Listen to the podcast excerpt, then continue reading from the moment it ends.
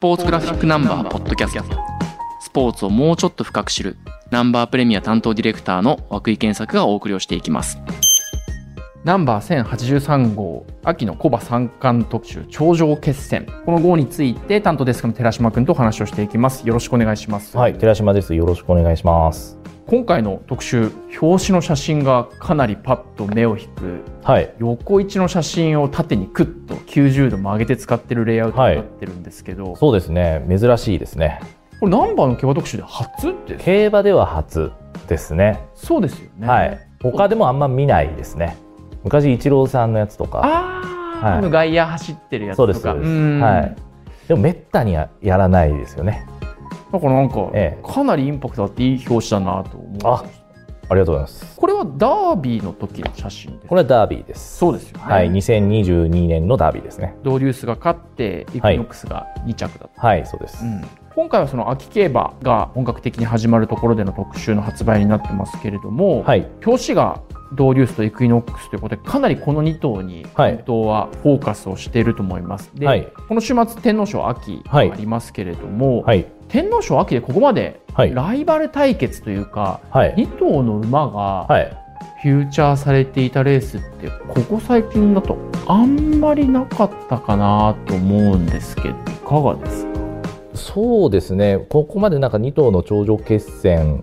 とか、天皇賞秋でクローズアップされることはあまりなかったかもしれないですね。そうですよね、はい、アーモンドアイとコントレールとデアリングタクトの三冠対決っていうのがジャパンカップだったように、ジャパンカップで最強を決めるみたいな雰囲気もあったので、それがまあちょっと早くね、天皇賞秋でこういう決戦があるのは珍しいかなと思います。そうですよね、はい、で、えっと、その2頭について、えっと、関東でドーデュースとイクイノックスの518日という記事はい、でそれぞれの主戦の武豊さんルメールさんのインタビュー記事が載っていますこの3本の記事読んでるとやっぱりもちろん日本ダービーとかのクラシックっていうのも非常に魅力のあるレースですしドラマがあるんですけれどもこの秋競馬コバになったからこそこの2頭の、まあ、これまでの時間とかドラマっていうのは絡み合ってきて物語になってここで決着がつくんだなということが非常にうん強く思いました、うんうんで寺島君その特集を組むにあたって、はい。まあ、このこの2頭が強い速いっていうのはもちろんだと思うんですけども、はいどのあたりにライバル対決のドラマ性の一番のポイントがあるというふうには思って特集を動かし始めたんですえー、とまずタイトルにも取りましたけどダービーの12着馬がここまで再戦しないっていうのがまずあんまりないことなんですよね。なるほどはい、518日最後の対決がう日んダービー本ダービーってことですね、で大体その年末のジャパンカップなり有馬記念なりその翌年の宝塚記念とか、まあ、どこかで大体当たるんですけどこの2頭全然違う道を歩んできてでここで再戦するっていうのはすごく物語があるのでお互いの歩みを振り返ることでそれがすごく描けるんじゃないかなというふうには思いました。しかも去年の秋あのドーデュースは凱旋門賞にはい挑戦をして、でイクイノックスは国内に残ってうん天皇賞秋とかを勝っていくわけですけれども、はいそのなんか陣営の選択と、まあ、その安城のジョッキーたちのうんうんその思いみたいなものもうんうんなんかそれぞれ複雑に絡み合ってこの518日間あったんだなというのが記事を読んで非常によくわかりました、うんうんで武さんがうんしっかりなんかイクイノックスを意識するっていうふうにおっしゃっていたのがうん非常にうんうん面白かったなと思いますね。はい。たけさんはそうですね。あんまりあの、僕にイクイノックスのこと聞いてくれるなっていう感じではありましたけど、うんはい。でもやっぱりそれでもね、まあライバルの一頭として、まあ最大のライバルとしての意識っていうのは確実にあるなっていうのは、この現場立ち会いましたけど思いましたね。なるほど、はい逆にローデュースの陣営の方が結構しっかりうん。イクイノックスには負けられないっていうふうにはい。意識してる感じだったのかなこの原稿を読んでそうですね。友うん道調教師は、やっぱりね、注目されてるの分かってるっていうこともあると思いますけど、うんやっぱりしっかりイクイノックスに勝てないとこの天皇賞秋の勝利はつかめないっていうのはしっかり考えられてるなという気がしました。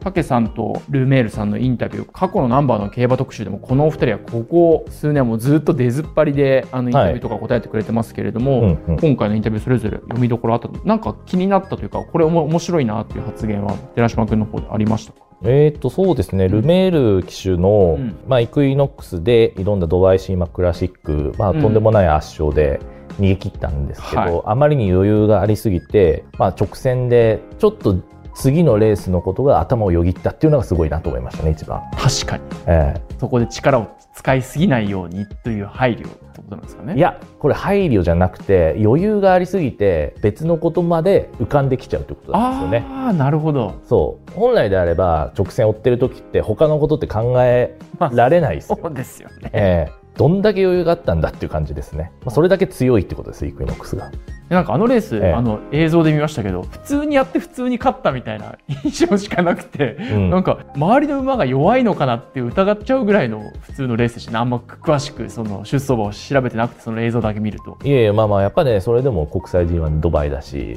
やっぱりレベルの低い馬っていうのはねやっぱり出ないですもんね、うん、出ないからまあね一段上下だったとしても弱いわけではないから、まあ、そこをねあんなに干渉したわけだから、まあ、すごいですよね。なるほどえ安定してえうん非常に強いという印象があるイクイノックスに対してやっぱ、はい日本ダービーっていう大舞台でうん勝ってで凱旋門賞はちょっと残念な結果でしたけど、まあ、そはいの後、京都記念ではいきっちりはいいい勝ち方をしてるローデュースが多分ファンの印象は大舞台に強いというかここ一番でやってくれそうみたいな印象もあると思うのでそういううんなんか勝負強さみたいなところで仕掛けていくのかな、そうですねドーデュースは勝負強いっていうよりもまだちょっと未知ですね。未知ええなるほどはい、まあもちろんダービーは勝ってでやっぱその後の凱旋門うんと、まあ、その前哨戦のニエル賞がやっぱあんまり、えー良くなかったうまくいかなかった、はい凱旋門に関してはねかなりきついものがあってで、まあ、そこで人頓挫あってでこれどうかなって僕も思ってたし凱旋門で奔走してからもうそのままいなくなっちゃうはい馬もいるんでそういうケースもありますよねあるからら大丈夫かなって思ってたところで年明けの京都記念はいが、まあ、これがとんでもない強さだったんですよ。まあ、ものすごい綺麗で勝ってやっぱドーデュース強いなって思ったところでドバイに行って出走取り消しドバイに行ってから出走取り消しがあってまた人頓挫っていうのを今回だからはいやっぱり強いとは思うし絶対強いんですけどやっぱどこか未知の魅力がドーデュースは僕はあるなと思ってます。ちょっと例え話として、う適切かどうかわからないですけど、うんなんか男を振り回す女みたいな感じああもうそれは適切じゃないですね。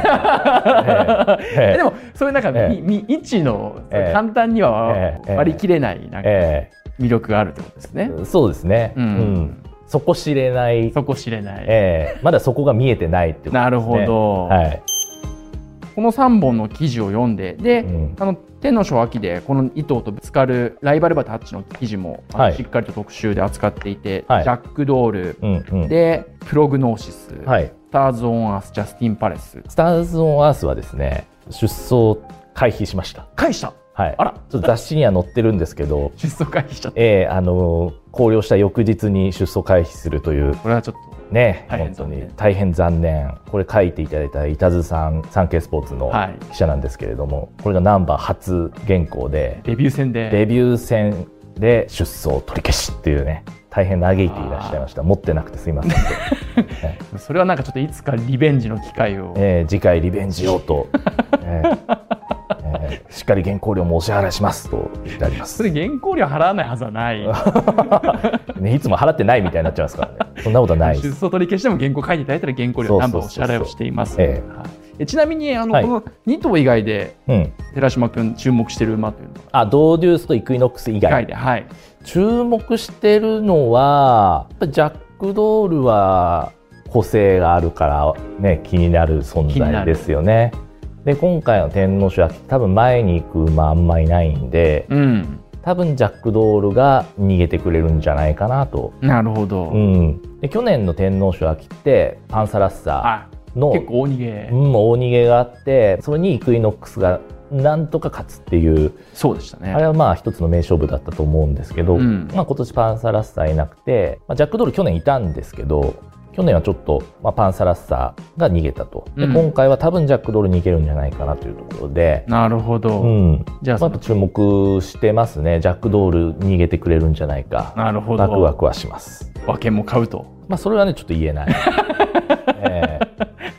なるほどまだわかんない。わかんないえいやーでもそんな話を聞いてるとやっぱえはい。軸があると馬券を買うにも、はい予想するにも、はいあの勝手に物語を作るにもやっぱうん。やりやすいというか面白さありますねなんかね。そうですね。まあ、あと今年はやっぱり凱旋門賞をはじめとして、まあ、海外遠征に行く馬が少なかったので、うん、まあ、スターホースが軒並み国内専念っていうのは大きいですね。久しぶりかもしれない。かなり久しぶり、はいまあ、最初の、ね、質問の答えこれなのかもしれないけど、うん、うんまあ、天皇賞秋の頃って大体やっぱり凱旋門賞のそうですね次走ではちょっとローテーションきつすぎるんでやっぱジャパンカップっていうケースが多かったですよね。そうそうそうそう、なんで今年は相当ね天皇賞秋はじめとして秋の小鉢 G1 は面白くなりますね。なるほど、楽しみになってきました、はいまずは今回ナンバーの競馬特集の関東を飾っているドーデュースとイクイノックスを中心に天皇賞秋についてお話をしてきましたどうもありがとうございました、はい、ありがとうございました。